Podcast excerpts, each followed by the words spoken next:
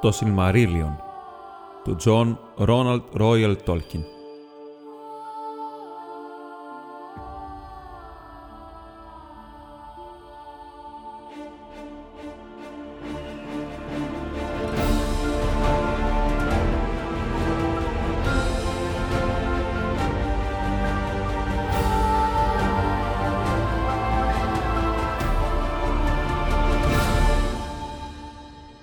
Κεφάλαιο 12.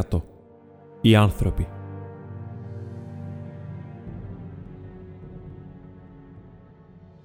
Οι Βάλαρ κάθονταν τώρα ειρηνικά πίσω από τα βουνά τους και αφού έδωσαν φως στην μέση γη, την άφησαν για πολύ καιρό χωρίς επίβλεψη και η δύναμη του Μόργοθ δρούσε ανενόχλητα αν εξαιρέσουμε την γενναιότητα των Όλντορ.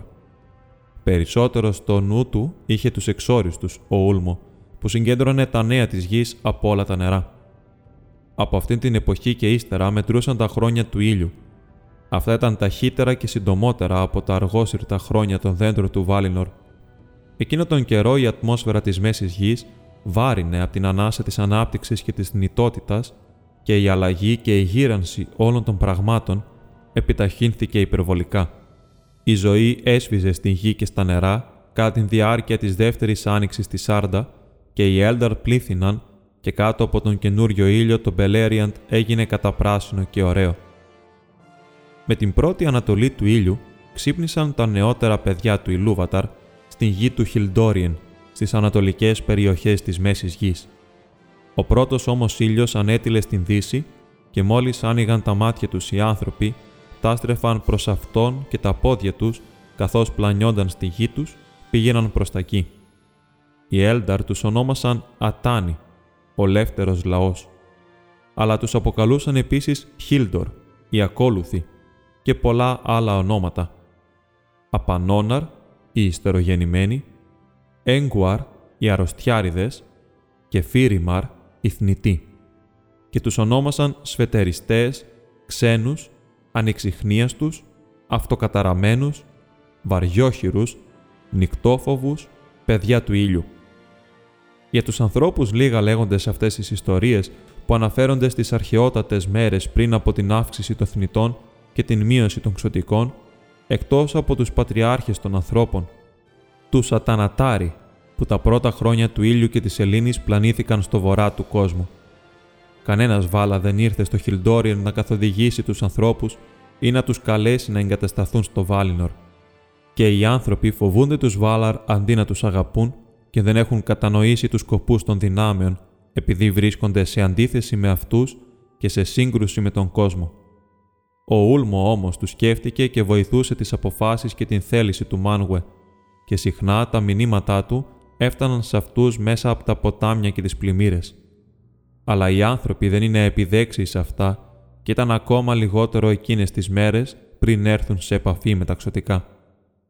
Και έτσι αγαπούσαν τα νερά και οι καρδιές τους γέμισαν συγκίνηση, αλλά δεν καταλάβαιναν τα μηνύματα. Λέγεται όμως ότι πολύ γρήγορα συναντήθηκαν με τα ξωτικά της σκοτεινιάς σε πολλά μέρη και έγιναν φίλοι.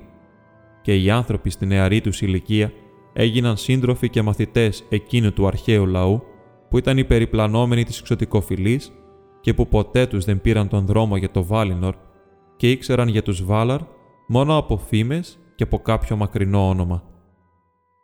Ο Μόργκοθ τότε για πολύ καιρό δεν είχε ξαναγυρίσει στην μέση γη και η δύναμή του δεν είχε εξαπλωθεί πολύ και επιπλέον είχε ανακοπεί από την ξαφνική άφηξη του μεγάλου φωτός. Ελάχιστοι κίνδυνοι υπήρχαν στις κοιλάδες και τους λόφους και εκεί νέα πράγματα που είχαν επινοηθεί αιώνες πριν στο νου της Γιαβάνα και είχαν φυτευτεί σαν σπόροι στο σκοτάδι, μπουμπούκιασαν επιτέλους και άνθησαν. Σε δύση, βορρά και νότο τα παιδιά των ανθρώπων απλώθηκαν και πλανήθηκαν και χαρά τους ήταν η χαρά του πρωινού πριν στεγνώσει η δροσιά, όταν κάθε φύλλο είναι πράσινο. Η αυγή όμως είναι σύντομη και η γεμάτη μέρα συχνά διαψεύδει την υπόσχεσή της. Και τώρα πλησίαζε ο καιρός για τους μεγάλους πολέμους των δυνάμεων του Βορρά. Τότε που οι Νόλντορ και οι Σίνταρ και οι άνθρωποι αγωνίστηκαν ενάντια στις δυνάμεις του Μόργκοθ Μπαούγκριλ και κατατροπώθηκαν. Αυτό οφειλόταν στα πονηρά ψέματα που από παλιά είχε σπείρει ο Μόργκοθ και που πάντα έσπερνε ξανά ανάμεσα στους εχθρούς του. και στην κατάρα που προερχόταν από τη σφαγή στο Αλκουαλόντε και στον όρκο του Φέανορ. Μόνο ένα μέρος από τα γεγονότα εκείνων των ημερών εξιστορείται εδώ και τα πιο πολλά λέγονται για τους Νόλντορ και τα Σίλμαριλ και τους νητούς που μπερδεύτηκαν στη μοίρα τους. Εκείνες τις μέρες εξωτικά και άνθρωποι είχαν το ίδιο ανάστημα και την ίδια σωματική δύναμη. Τα ξωτικά όμως είχαν μεγαλύτερη σοφία, δεξιοσύνη και ομορφιά, και εκείνα που είχαν ζήσει στο Βάλινορ και είχαν αντικρίσει τις δυνάμεις τόσο πολύ ξεπερνούσαν σε αυτά τα ξωτικά της σκοτεινιάς, όπως και εκείνα με τη σειρά τους ξεπερνούσαν τους ανθρώπους της θνητής γενιάς. Μόνο στο βασίλειο του Ντόριαθ, που βασίλισσα ήταν η Μέλιαν από τη γενιά των Βάλαρ, οι Σύνταρ πλησίαζαν να εξισωθούν με τους Καλακουέντι του ευλογημένου βασιλείου. Τα ξωτικά ήταν αθάνατα και η σοφία τους μεγάλωνε από αιώνα σε αιώνα, και καμιά αρρώστια ή δεν μπορούσε να τους φέρει θάνατο. Τα σώματά τους βέβαια ήταν από τα υλικά της γης και μπορούσαν να καταστραφούν, και εκείνες τις μέρες έμοιαζαν περισσότερο με τα σώματα των ανθρώπων γιατί δεν είχε ζήσει πιο πολύ μέσα τους η φωτιά του πνεύματός τους, που τα κατατρώει από μέσα στην πορεία του χρόνου. Οι άνθρωποι όμως ήταν πιο ευπαθείς. Έχαναν την ζωή τους ευκολότερα από κάποιο όπλο ή ατύχημα και γιατρεύονταν λιγότερο εύκολα. Τους έπιαναν αρρώστιες και πολλά κακά, και γερνούσαν και πέθαιναν. Τι γίνονται τα πνεύματά τους μετά το θάνατο, ούτε τα ξωτικά δεν το ξέρουν. Μερικοί λένε ότι και αυτοί πηγαίνουν στα δώματα του μάντος αλλά ο τόπος που τους περιμένει εκεί δεν είναι ο ίδιος με τον ξωτικών και μόνο ο Μάντος κάτω από την εξουσία του Ιλούβαταρ, εκτός από τον Μάνγουε, γνωρίζει πού πηγαίνουν μετά την ώρα της ανάμνησης σε εκείνα τα σιωπηλά δώματα πλάι στην εξώτερη θάλασσα. Κανείς δεν έχει ποτέ επιστρέψει από τα δώματα των νεκρών εκτός από τον Μπέρεν, τον γιο του Μπαραχύρ, που το χέρι του είχε αγγίξει ένα Σίλμαριλ αλλά ποτέ δεν μίλησε ύστερα από αυτός σε εθνητούς ανθρώπους.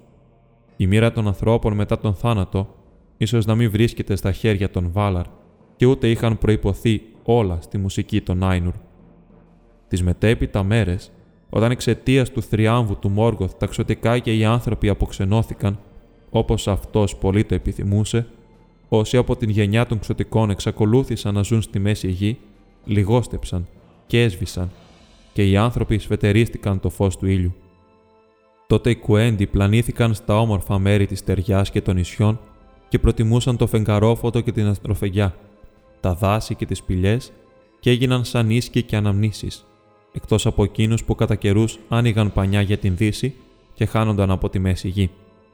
Αλλά στην αυγή των καιρών τα ξωτικά και οι άνθρωποι ήταν σύμμαχοι και θεωρούσαν τους εαυτούς τους συγγενείς και υπήρχαν κάποιοι από τους ανθρώπους που έμαθαν την σοφία των Έλνταρ και έγιναν μεγάλοι και γενναίοι ανάμεσα στους καπεταναίους των Όλντορ. Και στη δόξα και την ομορφιά των ξωτικών και στη μοίρα τους είχαν ολόκληρο μερίδιο οι απόγονοι ξωτικού και θνητού, ο Εαρέντιλ, η Έλγουινγκ και το παιδί τους ο Έλδροντ.